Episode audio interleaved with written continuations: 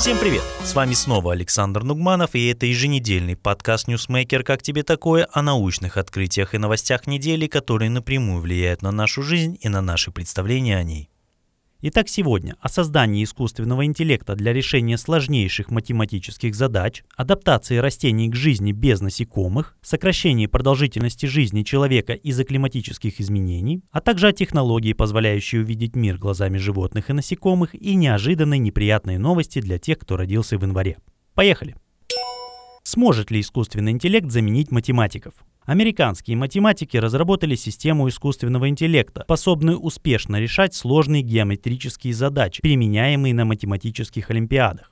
Разработчики утверждают, что искусственный интеллект справился с 25 из 30 задач, недавно представленных на международных математических олимпиадах, что сравнимо с успехами обладателей золотых медалей. Основной особенностью искусственного интеллекта является его способность решать математические задачи, которые традиционно представляют сложность для искусственного интеллекта, таких как поиск доказательств теорем, связанных с эвклидной геометрией. Эти задачи трудно формулировать в виде алгоритмов, но разработчикам удалось обойти эту проблему, используя языковую нейросеть и специальный алгоритм. Этот алгоритм позволяет системе генерировать множество синтетических теорем и соответствующих им доказательств.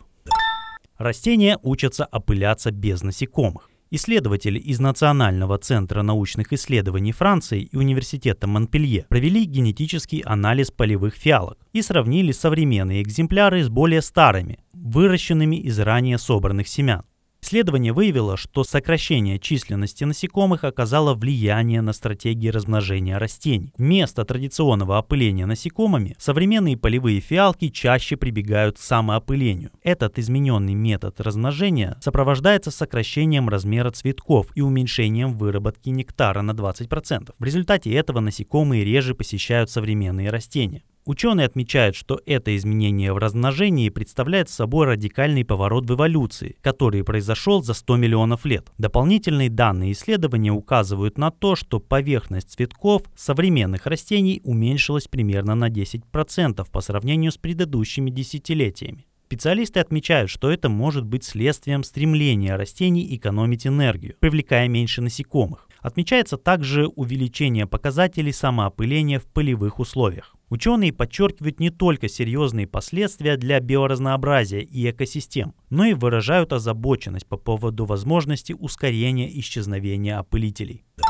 Изменение климата уменьшит жизнь человека на полгода. Авторы исследования, опубликованного в журнале Plus Climate, пришли к выводу, что изменение климата может обойтись человеку шестью месяцами средней продолжительности жизни. Температура и осадки, два ключевых сигнала изменения климата, вызывают множество проблем общественного здоровья, от тех, которые напрямую связаны с природными катастрофами, такими как наводнения и тепловые волны, до косвенных, но тоже разрушительных, например, заболевания дыхательных путей и психические расстройства. И хотя эти последствия известны и хорошо задокументированы, задокументированы, существующие исследования не указывали на прямую связь между изменением климата и продолжительностью жизни. Для разъяснения этой связи авторы исследования оценивали данные о температуре, осадках и продолжительности жизни в 191 стране за период с 1940 года по 2020, используя ВВП на душу населения для учета существующих различий между странами. Результаты показывают, что повышение глобальной температуры на 1 градус Цельсия связано с уменьшением средней продолжительности человеческой жизни примерно на 44 сотые года, что соответствует примерно 5 месяцам и одной неделе. А увеличение на 10 единиц композитного индекса климатического изменения, учитывающего как температуру, так и осадки, может сократить среднюю продолжительность жизни на 6 месяцев. Этот показатель может быть еще выше для женщин и жителей развивающихся стран.